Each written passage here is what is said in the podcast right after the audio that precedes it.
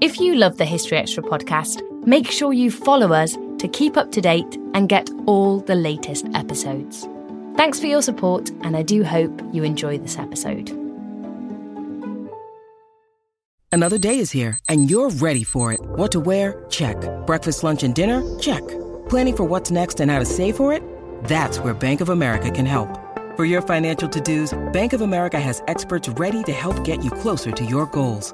Get started at one of our local financial centers or 24-7 in our mobile banking app. Find a location near you at bankofamerica.com slash talk to us. What would you like the power to do?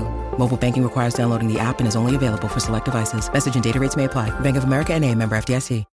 When you need mealtime inspiration, it's worth shopping Kroger, where you'll find over 30,000 mouthwatering choices that excite your inner foodie. And no matter what tasty choice you make, you'll enjoy our everyday low prices, plus extra ways to save, like digital coupons worth over $600 each week. You can also save up to $1 off per gallon at the pump with fuel points. More savings and more inspiring flavors make shopping Kroger worth it every time. Kroger, fresh for everyone. Fuel restrictions apply.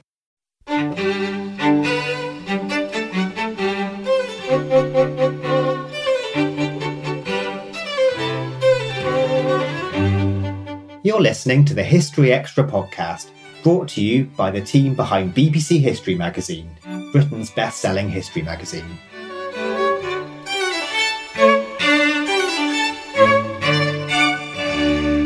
I'm Matt Elton.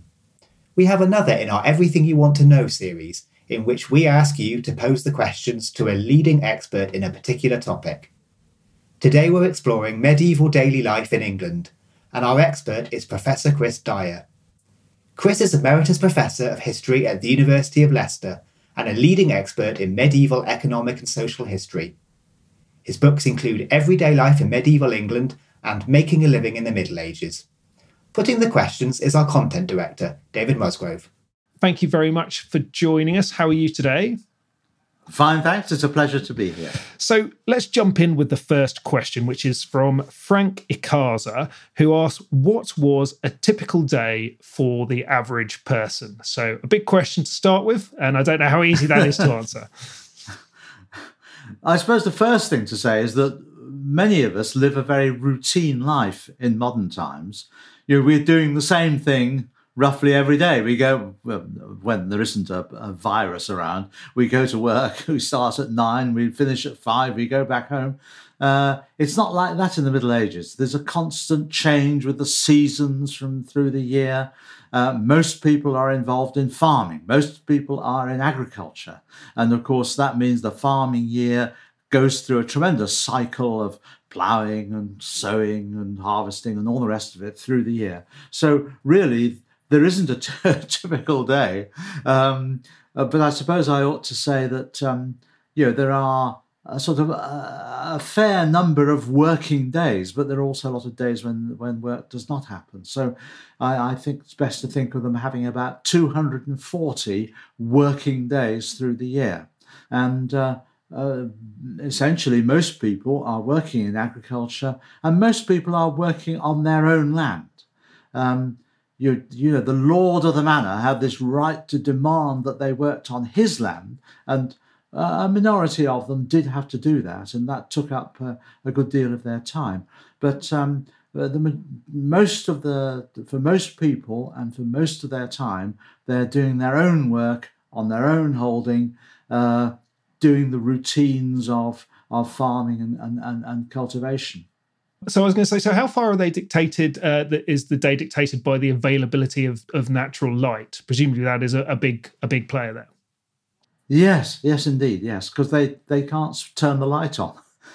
I mean, their their light is a tallow candle, uh, which doesn't give very much light, and uh, they're rather expensive if they're used in quantity. So they they they do have, as you say, they are very dependent on the on, on, on the natural light. And of course, in midwinter, they've only got about what's it, eight hours of, of daylight, and and the rest of the time is is in darkness. So uh, that that is a limitation. Of course, the other thing which limits them is weather. I mean, you know that there are uh, days go by when they simply cannot do any work, and which of course affects modern farmers too, but it affects them much more. They're you know extreme frost or very heavy rain and so on, and they just they just can't do do any work at all.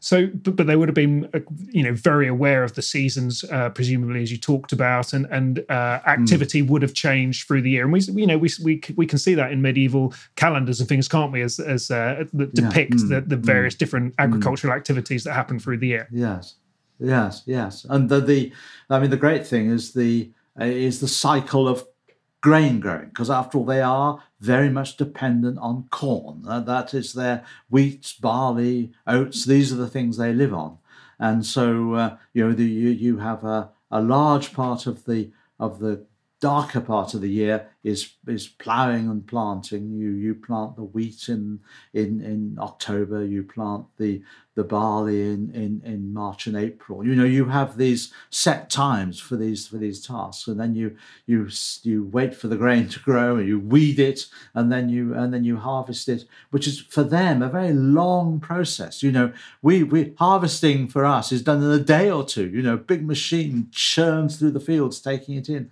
They're laboring away with many workers over, over many, many weeks. I mean, the harvest goes on for about two months of the year, from, you know, it takes up almost the whole of, uh, of, of, of, July and August and part of September as well. So there's a, a huge amount of time in the summer spent just gathering in crops. And an ancillary question here that a couple of people uh, wanted to know about. Uh, Beverly Waite and uh, and D Withers on on Twitter are asking about sleep, essentially about um, mm. about how mm. you know, the, the, concept of medieval sleep. And there's there's uh, there's been uh, a little bit of talk about that um, people used to get up in the middle of the night um, and and mm. and do things and then go back to to, to sleep again. Hmm. Um, what what do we know about medieval sleeping patterns? I think the idea of getting up in the middle of the night is probably based on the monastic day you know, because the monks get up, get up in the dark, uh, because they have this very complicated and demanding cycle of prayer that they have to go for. So they're going off and, and going into the in, into the monastic church and doing their prayers. Uh, I don't think ordinary people got up in the middle of the night, but there's a certain amount of night work. Uh, for example, if you're a shepherd, you have to stay awake at night during the lambing season, and, and a shepherd who didn't do that got criticised. Um, and uh, you, in towns, there's a thing called the watch. You know, they're they're very worried about law and order.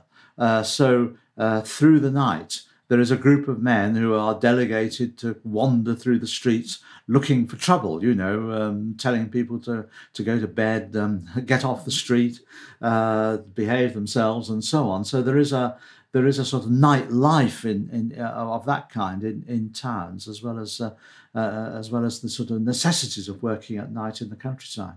But people in towns are very worried about people working in the dark. The authorities are worried that if a weaver or, or a shoemaker goes on working in the dark, he'll make mistakes and the town will get a terrible reputation because it's it's selling wonky shoes or uh, badly woven cloth. So they, they they say you've got to stop working uh, when it's dark. You know, there's a and and they and of course in towns they have clock. Unlike in the countryside, they have clocks, so they can they can say you've got to stop work at six o'clock or whatever the time is. So they they're a bit like us in that respect. They are they are ruled by mechanical time and and uh, and bells, of course. The ringing of bells, I think, would have been quite a big feature of town life, wouldn't it? So, you know. Yes, yes. Well, of course, that's how they know. I mean, after all, many clocks have no face. All that the bell has is a signal to the man with the rope to pull it to sound the bell. So so the bell is not actually mechanically uh, mechanically driven. But yes, the, their, their their lives are punctuated by the sounds of these bells. Right. Thinking about urban life, just just very quickly, presumably that would have been less impacted by the, the sort of the seasonal rounds than uh, than rural life, or or not so well, much. Well, I mean, there's still this problem of light, um, and there's also uh, that um, demand for the things they're making I mean, I'm thinking of towns as being centres of a lot of craftsmen, you know, working away, making shoes or cloth or whatever. And demand for that, those things will vary through the year. So there'll be a sudden rush of demand for shoes and boots and so on in, in the autumn. So the uh, so so uh, October will be a very busy month for shoemakers, um, and and uh, and of course there are lulls in trade when uh, you know things go wrong on the you know the ships crossing the North Sea don't sail or whatever, and so there there's a, a reduced demand for some of the things they're making. So so they are they are very variable as well. They are there is a seasonal element in in town life as well as in the country. And just um, thinking of, of the bigger picture of the topic we're talking about here. So our our, mm. our preface was medieval daily life. Medieval obviously covers a, lo- a lot of time. Um, during yeah. the course of the, of the medieval period, from the 11th through to the 15th century, is there uh, yeah. Is there a move of people from countryside to towns? Do we do we see that that uh, happening in, in, this period, or or are people sort of staying broadly where they where they are? Well, at the beginning of the period, the 11th century, about one in 10 of the population lives in towns. So it's really quite a, quite a minority. By 1300, so that's halfway through the period, it's one in five. And that proportion remains right through for the rest of the period. So, so 20% of, uh, of English people, and indeed 20% of most people on the continent as well, uh, are, are town dwellers. So they're, they're, they're, that leaves 80% in the countryside. Thank you.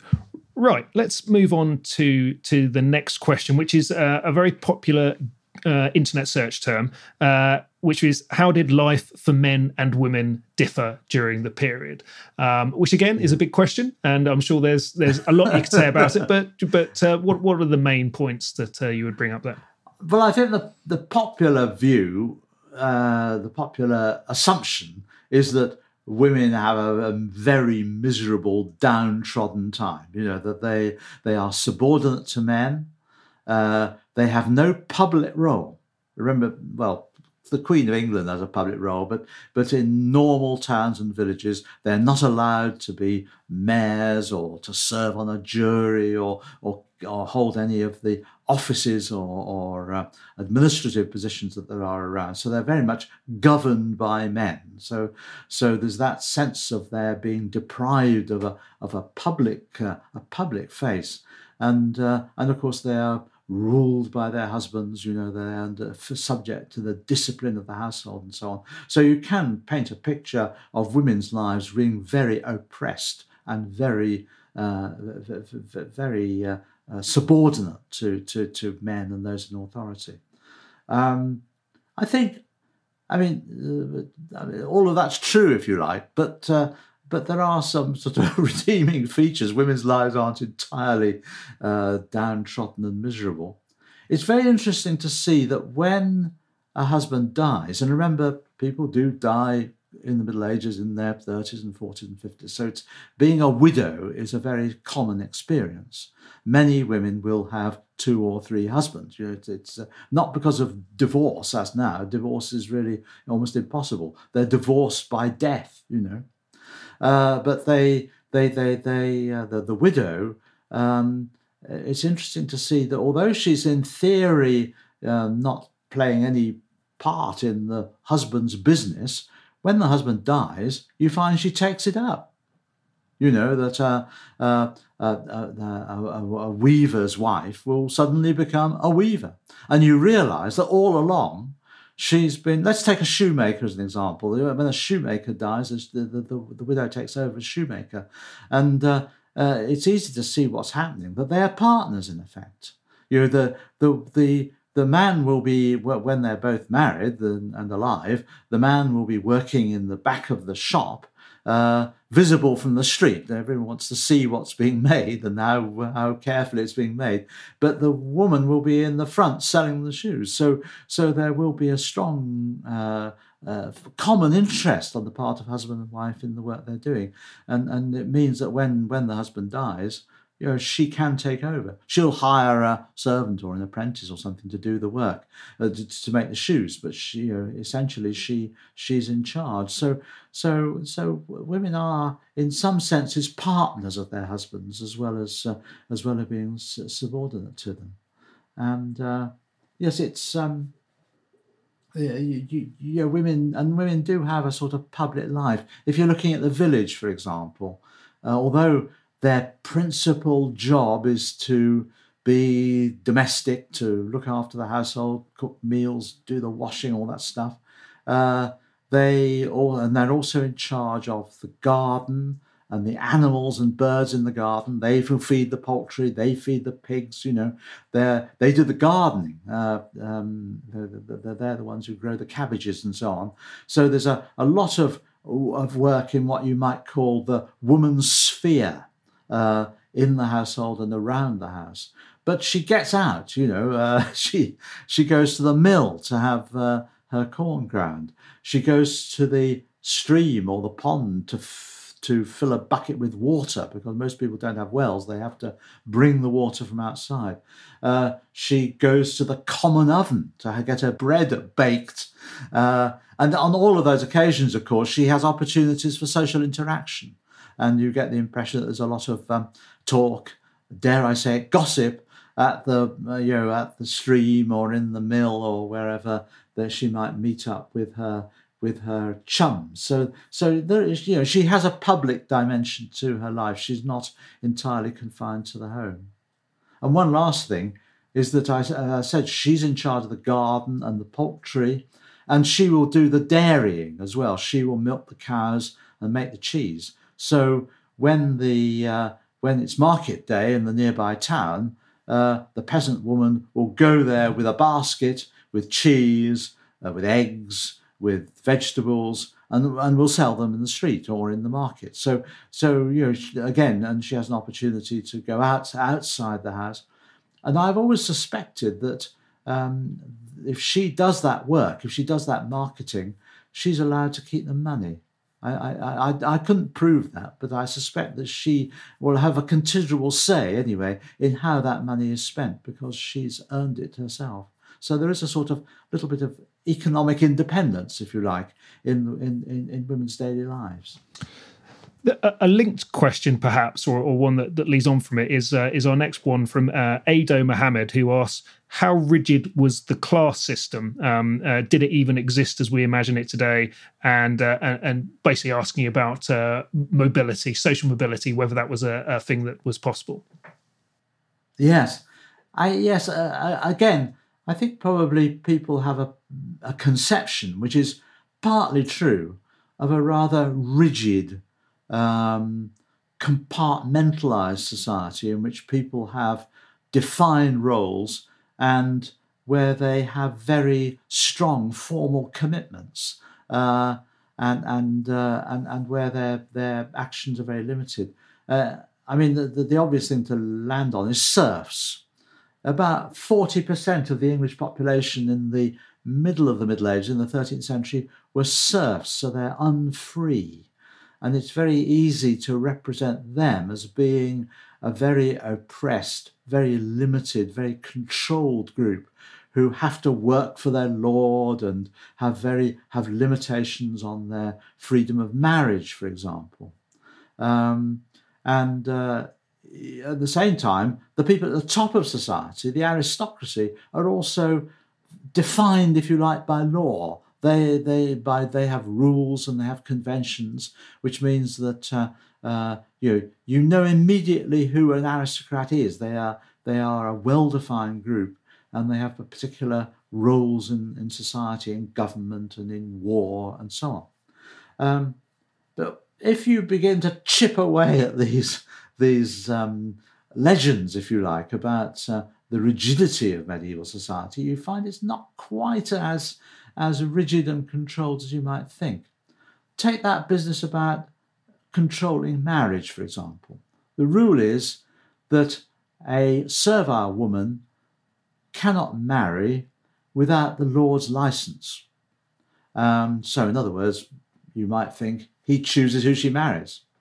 Uh, in fact, what happens is that she goes to the manorial court, and it is the woman who often does this. The young, you know, the, a young woman, say in her early twenties, will go to the court and she will offer a sum of money for the license. And the Lord is very happy with that because what he wants is the money. So he, he not really wants to control her marriage; he wants to uh, to get her revenue. So she gives him two shillings or three shillings or four shillings or whatever the the the, uh, the going rate is, and she he is he gives her permission to marry wherever whoever she likes. So off she goes and marries the chap she's met in the next village, and uh, all is all all are happy. So so you know the, the the point is that there are these dreadfully constraining rules uh, and regulations and and and uh, and, and uh, demands, but when you when you probe into them, you find that there are ways out of them, and people are not quite as as constrained as you might as you might think. As far as mobility is concerned, how does a serf or a, a peasant, I mean, someone just living on a few acres of land, and uh, how how can they improve themselves? Well, one one route which is only taken by a small minority, but it's still an important one, is to become a clergyman. And uh, what you find is that uh, uh, peasant men will go to their lord and seek permission for their son to go to school. Uh, there are schools in almost all the small towns will have a will have a school, so the, the schools are accessible. Uh, they cost money, of course, so it's only the better off people who can afford to send their sons to school. And of course, as well as having to pay for their school fees, they're also uh, losing their labour because boys work, you know. Um, so, so the, the, the, a, a, peasant with say 30 acres of land, who is relatively well off, will be able to afford to do that, and the son will uh, will, will will take the exams. He'll become fluent in Latin, which is the qualification, and he can be ordained as a clergyman. Uh, and that can be a very good job. And uh, there are examples of peasant sons who became bishops. You know, you, you in theory, you could rise up uh, into the very top of the church. So, so for a small minority, there was that avenue of of, um, of uh, mobility. But for most people, the main ways out of their village or out of the relative poverty in which they live is migration. So you get people moving to the. You, you mentioned moving to the town, which can transform their lives. Move to another village where opportunities are better. Um, and the other thing they can do is to, uh, if they're skilled at selling their produce, if they're, they're able to make a bit of money from extra activities like uh, working in a craft or something, they can accumulate a bit of money and acquire more land. And so, you know, you find someone with only 20 acres of land can buy another 20 acres of land and, and therefore become considerably better, considerably better off. And just occasionally, you can show that um, a peasant can actually join the aristocracy. You know, the, the bottom of the aristocracy is not entirely sealed off. And, uh, and uh, you, you find uh, you can spot them because they've got very ordinary names. You know, you, you find someone called Smith becoming a becoming a, a gentleman, you know. Well, obviously, if your name's Smith, it means that your father or your grandfather was just an artisan. So, uh, so uh, you know, it, it is possible by um, luck, judgment, and skill uh, to uh, acquire more and more wealth and to pass yourself off as being suitable for inclusion in the aristocracy. So, you know, if you want the best example of that, of course, the most famous example, which I'm sure many people know, was the Spencer family, um, who were sheep farmers on a fairly small scale in the middle of Warwickshire in the in the 14 sort of 50s um, who acquired more and more land and more and more sheep. And uh, eventually, in the early 16th century, they became lords of the manor of a place called Althorp in Northamptonshire. And uh, they ended up uh, well, they almost ended up as Queen of England. they ended up as Earl. They, they became earls anyway, and, uh, and and really did join the big big time aristocracy. So you know th- there are stories of individual families who could who could uh, rise, but uh, it, it is a very it is a very tiny number. You, you, can't find that many members of the highest aristocracy who who come from peasant origin. And uh, again, following that, then uh, Samuel Gibson asks about uh, the, how varied job prospects were and whether um, people went into the trade sort of dictated by what was around them. So I suppose you know the shoemaker example. If your father was a shoemaker, were you inevitably going to be a shoemaker? Yes, I mean that did tend to happen. Um, that after all, it, it, happens now. I mean, the you uh, fathers will have expectations that their sons will succeed them, and and of course they will. The key to all this is training. You know, um, after all, a, a, peasant trains his son on how to be a farmer. You know, how to shear sheep and how to plough a field and all the other skills that you need to be a to, to, to do agriculture. within the towns, uh, the, sons will train. Uh, sorry, fathers will train their their sons in the in in the in the appropriate skill. But it's very interesting to see that. Um, uh, it's really another side to social mobility, the way in which individuals could make different choices, and uh, you get uh, um, there's some very interesting figures from the, t- the, city of York, because if you were a qualified craftsman, you would become a freeman of the city. And we have these long lists of freemen who are being uh, brought into, in, in, into the town. And uh, the, um, uh, to qualify as a f- one way of qualifying as a freeman was if your father was a freeman. So there are very good records of this succession of, of, of a, a son into his father's trade but quite a lot didn't progress into their father's trade. And uh, if you were a baker, about, or among the York bakers, about a half were succeeded by their sons. Or shall we say, half of bakers' sons themselves became bakers. Well, bakers were a fairly steady trade. You know, you, everyone wants to eat bread. It's a, you know, it's a, it's, it's quite a good living. So, so one can see uh, that the sons were making a fairly good choice, but they didn't all want to be spend their lives kneading dough and, you know, heating up ovens and so on. It was a uh, not always a comfortable job. Um, carpenters, being a carpenter was not a very good job. It was um, not very well paid. It had a low status, and it involved a lot of hard work, sort of heaving, you know, great beams of wood around. And uh, only a quarter of carpenters' sons succeeded their father. So one in four became carpenters. The others got other jobs. Um, and uh, uh, at the other extreme, uh, uh, um, York had a number of wealthy goldsmiths uh, goldsmiths, of course, made a good living. Uh, the work wasn't very hard. there were all sorts of opportunities to make money on the side. Uh, it was a it was a good a good profession.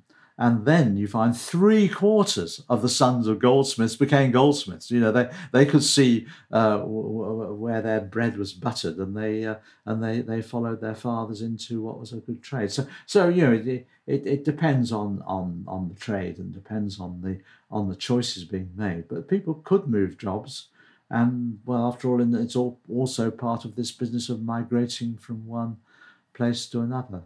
If I could just give you one example um, there's a village in Worcestershire, North Worcestershire, called Ombersley, and there's a very nice case uh, of a lad from Ombersley at the age of 16 who uh, moved to Coventry, which is a journey of about 30 miles. It's quite a long way.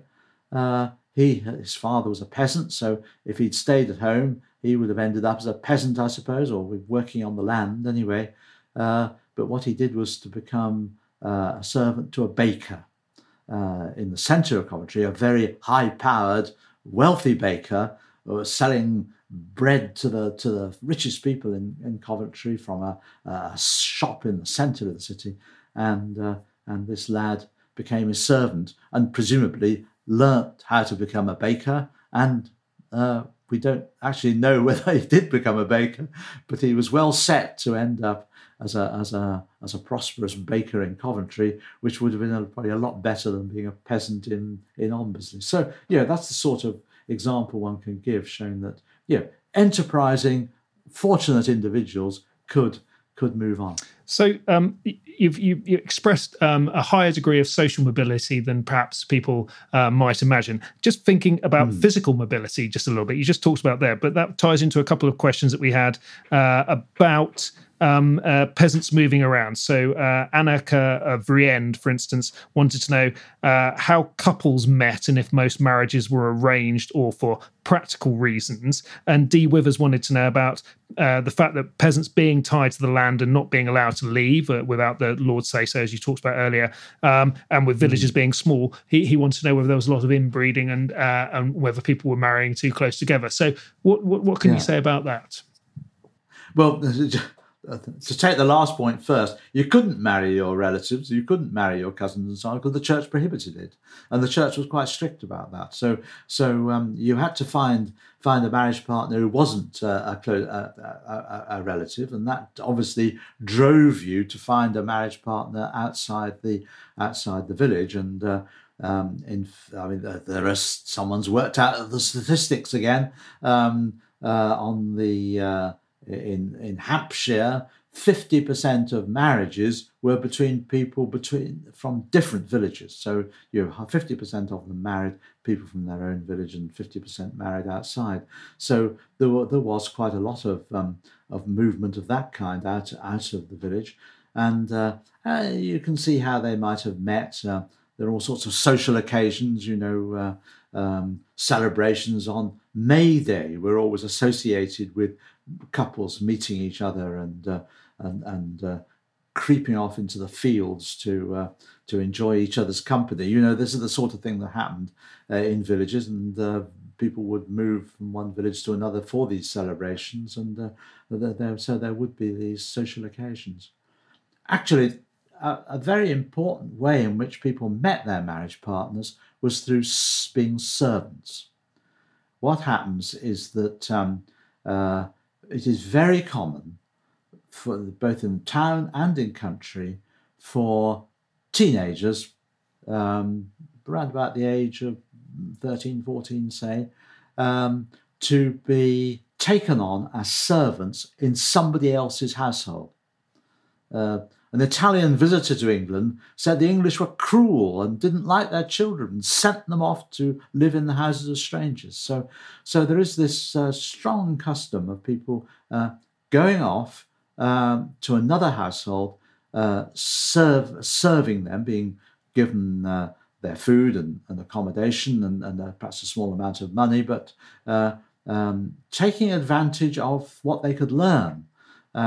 I mean, if, if it was nothing, if they were peasants, they learned how to plough and so on. If they were uh, peasant girls, they, they, they learned how to brew and make cheese and do all the, the uh, domestic skill, take on the domestic skills.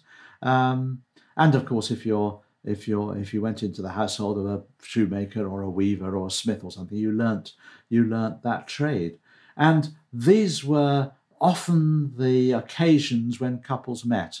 You, you the, the, obviously the the cleverest thing to do was to marry the boss's daughter, you know. So, so, so the, the, servant would would mingle and with the with the children of the household and, and grow up with them and, and, and form attachments in that way, or or one servant would uh, form a relationship with another servant. So, so this is a great mix, great social and geographical mixing process by which people move uh, in their teens uh, and early 20s into uh, the houses of other people and uh, uh, often in another village or in the town. And so they, they, they, they, uh, they acquire a knowledge of another place and they acquire a knowledge of people from those places. So, so that's one way in which that happens. But I'm painting too rosy a picture. I'm implying that people uh, freely chose their own marriage partners without any um, pressure. And I, I, mean, there would be a good deal of pressure from parents against what they would regard as unsuitable marriages, no doubt about that. But there is no compulsory marriage. I, I think for, for young people, I should say, there is no compulsory marriage. I mean, it's very hard to find examples of uh, really uh, sort of um, you know, punishment of children who, who don't marry the right people and so on. Um, uh, there's a the, what the parents want, I think, is to be able to have a considerable choice in who their children marry, um, but they also want their children to make a choice as well. They want them to be happy. So, so there is a sort of compromise going on between the parents' wishes and the and, and the children's wishes. I said young people. I think widows sometimes have a very hard time of it. When you become a when a woman loses her husband, um, particularly if she has a holding of land in the countryside, uh, she people are worried in the village that she's not able to cope with the all the the, work of the holding, uh, you know, with all the women on the whole couldn't didn't plough. You know, the, the, the, there were a whole number of tasks which were best done by men in their view. The lord of the manor didn't like it because he was worried that if she made a hash of the running the holding, uh, she wouldn't be able to pay her rent. So he was worried about that. So there's a lot of, um, uh, shall we say, uh, pressure uh, on widows to marry, to remarry. And uh, to our mind, uh, there's a rather shockingly short time between a woman being widowed and, and uh, marrying somebody else. You know, um, three months is not unusual. Certainly six months. Um, you know, they they uh, they, um, they, they do marry uh, very quickly, and you feel that they their their choice is not very wide after all, they've got to find a man who isn't married already. You know, and the last uh, older men will be will will be um, obviously married to somebody else, and uh, they don't have a lot of choice. And I suspect they're sometimes marrying out of duty rather than uh, than, than than any other consideration. Can I just make one last point about about marriage and about the age of marriage? Uh, set aside the widows, just focusing on younger people they tend to marry in their very late teens or early 20s, probably mostly early 20s. Um, they're, and they're marrying other young people. In other words, they're marrying people of about the same age. Uh, there is a, um, you know, um, a, a, parity of age, in, in, which is very different from the situation you find, say, in Italy at this time where it's very common for very young girls to marry what we would think of as old men. You know, men in their 40s and 50s will be marrying 18 year olds or even younger. Uh, and that doesn't happen in England. You know, the young people, on the whole, marry young people. And that makes a big difference to the relationship within the household. They're companions. You know, they like each other, they work together. Uh, that partnership that I talked about earlier between the the the, the, the you know when the, when the husband dies, and which is exposed when the husband dies, um, that partnership between between husband and wife is something which is born out of that uh, that uh, closeness of, of, of, age, which gives them uh, more in common than would be the case elsewhere. Still to come on the History Extra podcast. We know, after all, how they wipe their bums. Do you want to hear this? Let's let's do that. they used leaves. They didn't have toilet paper. They used leaves. Um, and I, I, know this because there's a, uh, a corny medieval joke, uh, which was, "What is the cleanest leaf in the forest?" And the answer is the holly tree. This episode is brought to you by Indeed. We're driven by the search for better. But when it comes to hiring, the best way to search for a candidate isn't to search at all. Don't search, match with Indeed. Use Indeed for scheduling, screening, and messaging so you can connect with candidates faster. And listeners of this show will get a $75 sponsored job credit to get your jobs more visibility at Indeed.com slash History Extra.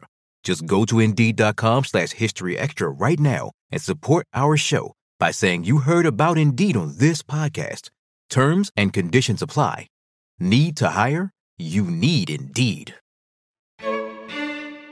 Right. Um, let's go. Uh, well, actually, you just mentioned then in your last answer the importance of events like May Day for development of conjugal rights, and you uh, and you talked mm. earlier about mm. the number of days that people mm. worked, and it wasn't um, mm. people weren't working every day. So that leads us to a couple of questions uh, from Rachel Ferguson and, and Todd Patton about uh, what did ordinary medieval people do for fun and recreation, and what uh, what were the annual uh, celebrations and holiday days and feast days that people commemorated.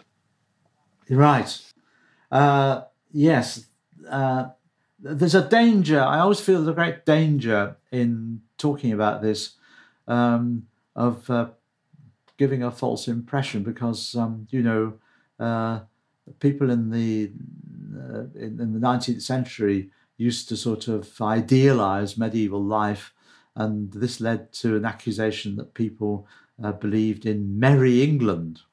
Um, and there is a lot of evidence of holidays, celebrations, um, games, uh, you know, fun. Uh, so, so you know, I'll tell you about that because you that's what the question is, and um, you've got to uh, appreciate the the quite large time amount of free time they have. They don't have the sort of long sort of week long or fortnight long holidays that we have, except, of course, at Christmas. Uh, the, the, the, Christmas is a, a, a, time when there's a consecutive 12, you know, 12, traditionally 12 days of, of celebrations. It's a time of year, of course, when very often you can't do anything else because uh, you know the, the, the, it's dark and and and, uh, and the weather's bad. Um, but through the rest of the year, there's about 40 compulsory holidays. 40 saints' days. You know, St. Peter and St. Paul and St. John the Baptist and, you know, all of the different saints, the Annunciation of the Blessed Virgin Mary, they all have these, these days which are set aside as holidays when people are not supposed to work. Um, and as well as those religious holidays, there are secular holidays as well. There's May Day, you've mentioned. There are the summer games, which often actually they do coincide sometimes with a um, with Whitsun, so it is a, a, a religious holiday as well.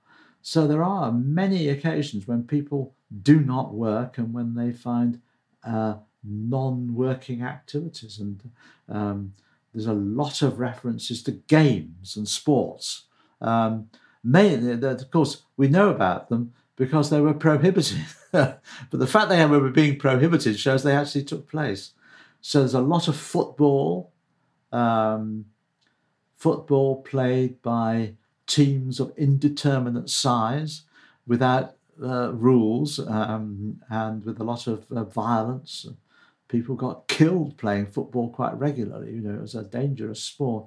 Uh, handball of various kinds, tennis, as uh, you find, quoits. there are a lot of outdoor games, and there's a lot that goes indoors as well. Cards, dice, you know, um, various board games. Nine Men's Morris is a very common board game. These are the sort of things that they do uh, indoors, uh, you know, by candlelight, I suppose. Um, but uh, so so you know you can paint this picture of um, of, of a, a, lot of fun, a lot of uh, activities, and there's a sort of um, uh, you, you get these sort of fundraising events organised by the church wardens, the church ales, when it is almost compulsory for people to to drink ale, um, paying for it, of course, which will go to church funds. It's you know a sort of drunken church fete, you might say, um, and uh, and then you have the um, uh, the, uh, um, the, the, the, the, the, sort of um, celebrations of the summer games, for example, often involve uh, what we would call drama or pageants, where people dress up as Robin Hood and and uh, uh, the Robin Hood game is played or the Robin Hood play is enacted. So so there's a lot of um, you know, there's a, there's a lot of um, uh, what we would say cultural activity going on, dancing and all the rest of it. So, I mean, I, I'm going to stop because I'll go on cataloguing all these fun occasions. You've got to remember, most people um, really can't afford these things. I mean, you know, uh, you can't drink a lot of ale for fun if you don't have the money. Um, a lot of people drank water rather than ale, uh, and uh, they uh, they don't um, uh, they, they uh, they don't have the time. They uh, the church complains that they actually work during their holidays. They don't observe the holidays that the church is trying to enforce. So um, you know, it is uh, uh, there's a there's a darker side to all this of people perhaps taking holidays when they they, they can't really afford them and when uh, the amount of fun that can be had is is distinctly limited. So so I'll end on that depressing note.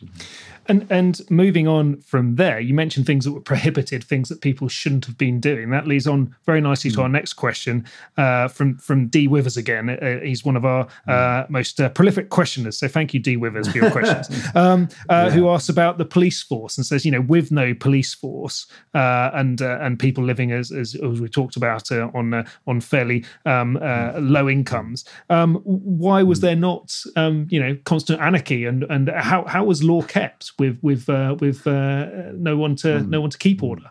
Mm. Well, everybody was their own policeman. That's the answer. I mean, um, uh, we have we have police constables who are employed out of our taxes in rather small numbers, so they don't they're not very good at maintaining the law and order at the moment. Uh, but uh, every village had a constable, uh, you know, a part time volunteer. Well, he wasn't actually a volunteer. He was pushed into the job. It wasn't a very popular one, but anyway, they they did have a constable whose job was to uh, maintain some sort of order. But most important is that I mean, every household has a discipline within it.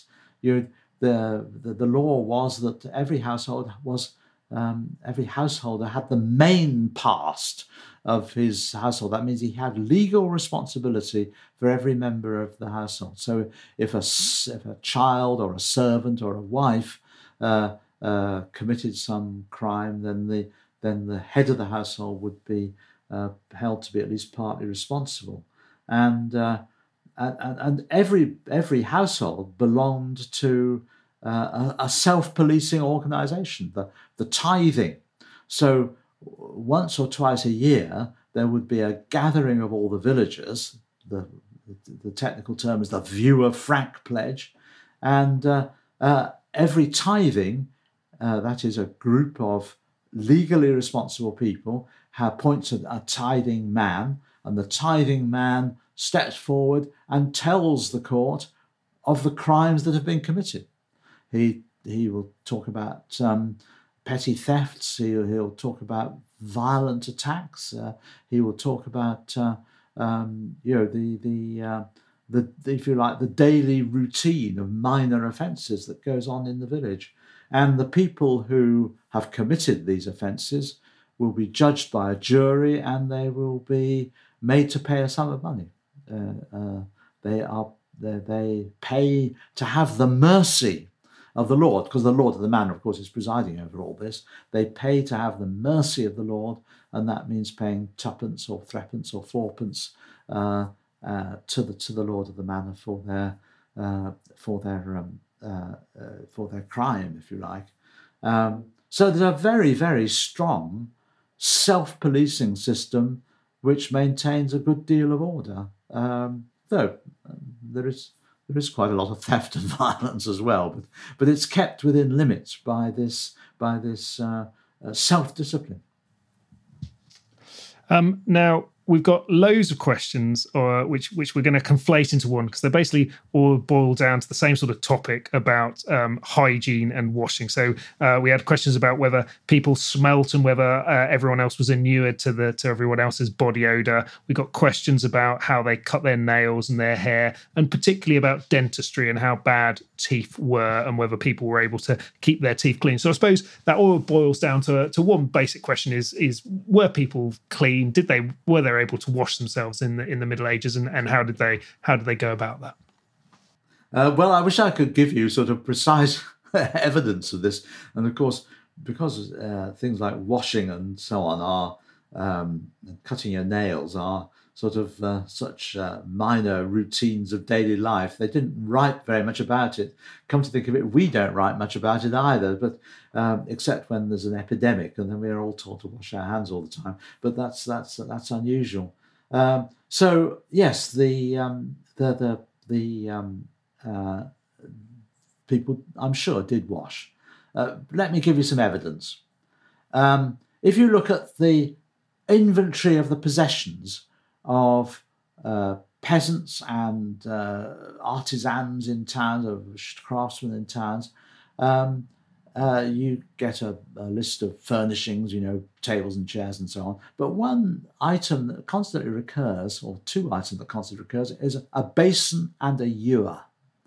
And a basin was, well, a wash basin, and the ewer was a jug of water. And uh, it's often also linked with a towel. Um, and what clearly happens is that um, before a meal, uh, there is a sort of little ceremony, I think, of people washing their hands in the in the basin um, and drying them with a towel. Uh, people often ask me, did they wash after the meal? and I think they must have because uh, they didn't have forks, so they so they used their hands a lot in eating. So I suspect they also probably washed afterwards. But there was this um, rich, if you like, almost a ritual of washing. Because um, what the questioners want to know is whether a sort of private washing, you know, did they wash their armpits and so on in the in the privacy of the of their chamber or whatever? And I I I can't imagine that they didn't. I mean, another piece of evidence is washing of clothes. A lot of evidence of clothes were washed. Um, people are always complaining, in fact, that their drinking water is being polluted because their neighbours are washing their doing their laundry in the stream that runs through the village. You know, um, there are, uh, it, it, it's a piece of negative evidence, if you like. Uh, but um, if they're washing their clothes, then they must it must be part of their their routine. So what's the point of washing your shirt if you then don't wash your skin as well? I I, I, I think there must be um, washing of people uh, as well as washing of their uh, of their clothes. So I, I would go for go for washing uh, on the whole. Though I'm sure it they didn't have much hot water. Um, hot water was in short supply. Water was actually in short supply as well, because of course very few people had their own supply of water. They were bringing it in buckets and so on from from outside. Uh, so water was in short supply, and they didn't use it as much as we do. And I'm sure they didn't use hot water very much. But they, they, they that doesn't stop you washing. Um, teeth. Well, actually, I can be wonderfully statistically precise about teeth because, after all, we've dug up hundreds and hundreds of medieval people, modern people as well, and uh, in their skulls there are the teeth, and you can count how many of the teeth are rotten, how many of the teeth have got holes in, how many have got caries. Uh, and the answer is that in the Middle Ages they had less than we do. Um, the figure for Wharram, the, the best excavated and the largest and the most thoroughly studied village cemetery in England is at Wharram Percy in Yorkshire. And there, 10% of the teeth were, you know, defective in some way. Um, uh, in fact, that probably is rather a high figure because uh, the cemetery continued in use after 1500. If you go to cemeteries which were earlier in date, which finished earlier, then you find the figure goes down to something like six percent. So, so really, um, that's uh, quite a. Uh, it's miserable to have even one tooth uh, rotting and hurting, but uh, uh, it's better to have one than than, than twenty. Um, so yes, they they they they they the the, the rate of rot in their teeth is quite low. Um, and if you compare that with 19th century evidence, then the figure is 25% or even higher. So, so people's teeth were healthier in the 14th century than they were in the 19th century. And the authority, i am not a great authority on teeth, but uh, the authorities I read about this always mention one factor as being crucial sugar.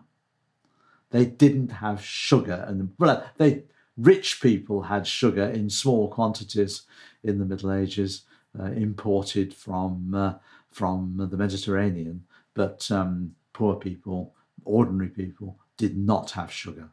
So, uh, and of course, in the 19th century, everybody sweetened their tea in, you know, very heavily. And so there's a lot of sugar about, and that rots the teeth. Do we have any? Uh, so, w- you know, with that lack of sugar, did they actually need to clean their teeth? Do we have any evidence for well, how they might have done it? I'm sorry you've I'm sorry you've harried me on this point because I have no evidence. I have no evidence on uh, on teeth. There, I have seen references in literature to people having yellow teeth, which you know, disapprovingly. So it obviously there's obviously some way in which they whiten their teeth, and uh, I I can't. Uh, a, a, I, I, can imagine, say, having a, a twig that you sort of fray the end of. I've heard this happening in the 19th century um, uh, you you, uh, you you you you um, hit the end of a, a, twig with a hammer or something, and it uh, breaks down into bristles in effect, and you can brush your teeth that way. We know, after all, how they wipe their bums. Do you want to hear this? Let's let's do that. they used leaves. They didn't have toilet paper. They used leaves. Um, and I, I know this because there's a, uh, a corny medieval joke uh, which was, What is the cleanest leaf in the forest? And the answer is the holly tree. Uh, you can understand the logic of that. Um, excellent. Right. Let's move on from uh, hygiene and cleanliness. We've got a couple more um, uh, good questions. We've got one from Kerry Burns here, who asks uh, about the language barriers, um, if any, between uh, the common folk and the nobility, and uh, talks about whether people were speaking uh, sort of Old English versus Norman French and, and Latin, as we talked about the, the church language. So basically, asking who said what to who and what languages were being spoken. yes.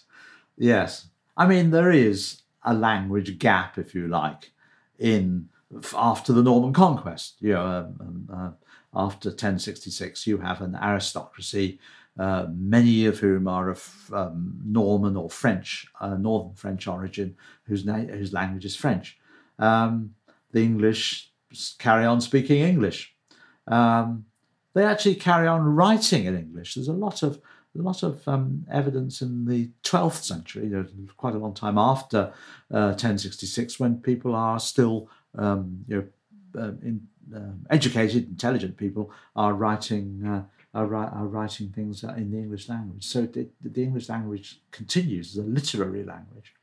Um, French uh, is the is the language that the aristocracy speak to each other, but there's a lot of evidence that the arist aristocracy began to think of themselves as English quite early on.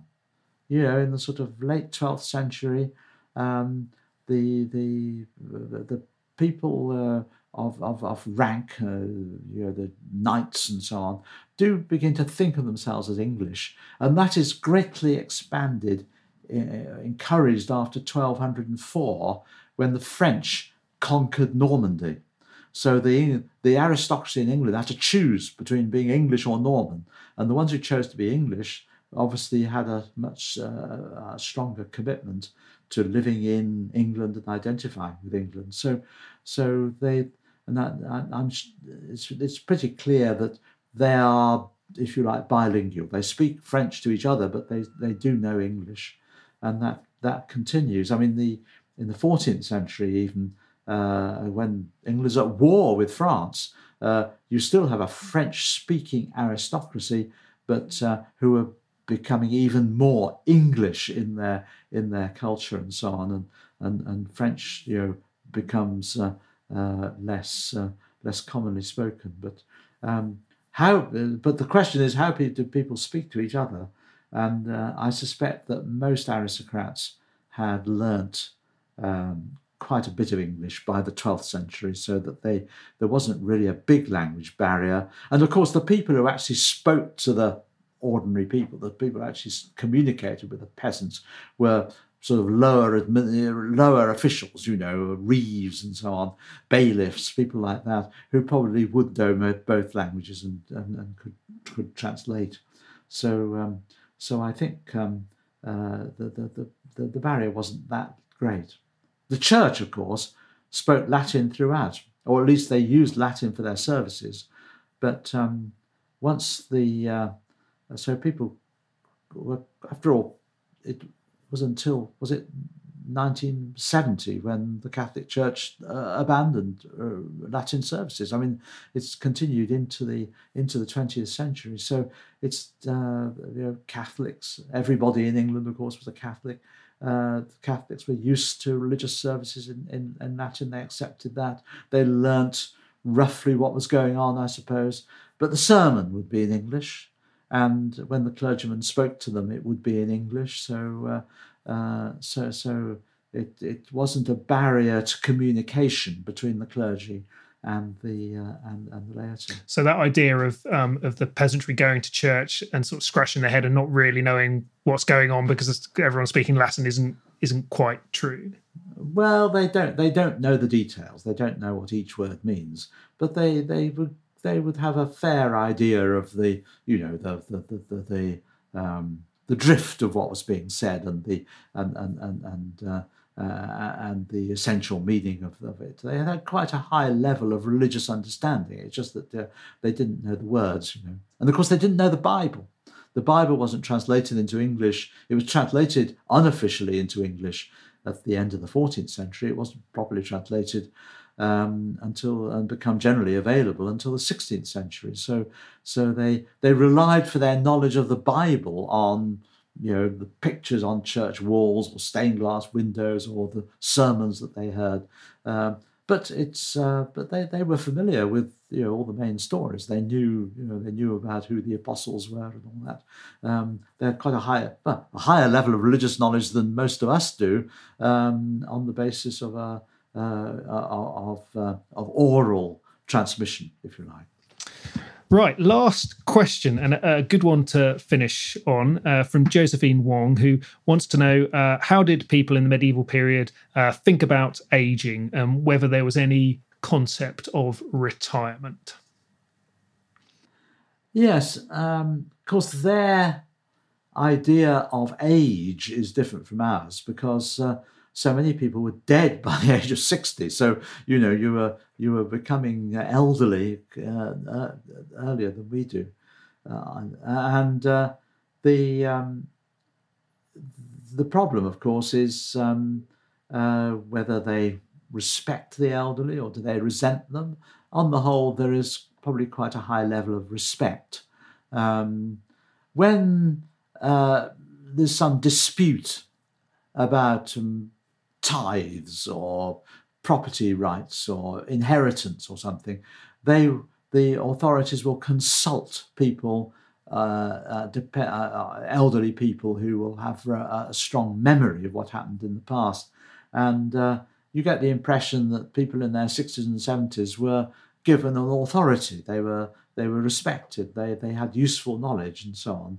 Um, whereas I think there's a tendency now to think that the elderly uh, have uh, uh, have run out of ideas. But no, in the Middle Ages, they are their their opinions are valued. Retirement, that's interesting.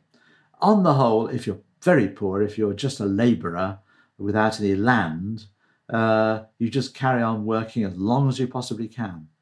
And when you run out of puff and can't actually do heavy manual work, uh, you can do lighter work like spinning, for example you know, spinning on the whole was a woman's job, but you find old men were doing it as well. Uh, because it was something they could do sitting down, and it, uh, it, it, you know, it, it didn't, um, it wasn't physically taxing. So, so there were bits of work that you could carry on doing, and and there's no pension, so you, you have to find your own uh, living. But the um, and of course you you hope for support from your from your family. But uh, if you had any land, there's a very uh, well trodden route to retirement. Um, what you did was when you were uh, getting tired of ploughing all the time and doing all the chores of farming, you said to your son or to some younger person who uh, wasn't necessarily a relative, um, I will give you my land if you promise to uh, provide me with a living. So you you know you it, I suppose we would call it the you're retiring before you've died.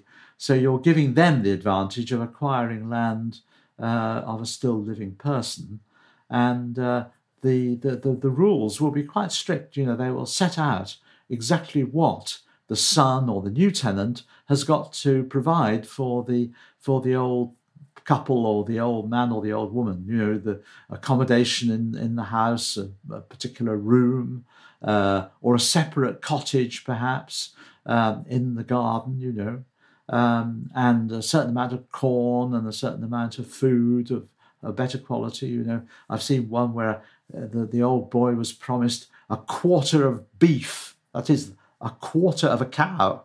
Um, uh, salted in a barrel, that would be, uh, to last him through the year. So they're, they're, they're given all these promises of food, drink, and clothing, um, which will keep them going. So, so in effect, they're surrendering their, their property, their land, in exchange for, uh, uh for a guarantee of a, of a continued living and you know, which, which, which only expires with death. So they, they do retire and they have a sort of pension. Well, well, thank you, Chris. That's uh, you've you've um, opened up quite a few ideas there. I think probably m- many of our listeners might be aware of about these ideas of social mobility and physical mobility, and the fact that people could, in a way, retire is is, is an interesting point, isn't it? So um, I, am I'm, I'm sure our listeners will have enjoyed uh, that. Um, uh, the, the book that you wrote a while ago, Everyday Life in Medieval England, does cover a lot of these things. Is that still an accurate um, an accurate sort of uh, guide to the period? I mean, it's uh, it's of course it is. no, it, it's uh, in fact it's um it's a book about um uh it, it's a book of essays. In fact, it it sort of picks out particular things and highlights certain certain rather specialised things. If you wanted a um, uh, an overview which still emphasises everyday life, then you ought to look at my book called Making a Living. Making a Living in the Middle Ages is a much more comprehensive um, more up to date and uh, and uh, comprehensive, that's right, uh, view of, of, of, daily life in the Middle Ages. Well, Chris, Professor Chris Dyer, thank you very much for that fascinating expert guide into medieval daily life. Thank you very much. I enjoyed it. If you want to know more about medieval daily life, there's a series of video talks from our Medieval Life and Death Week available at our website at historyextra.com.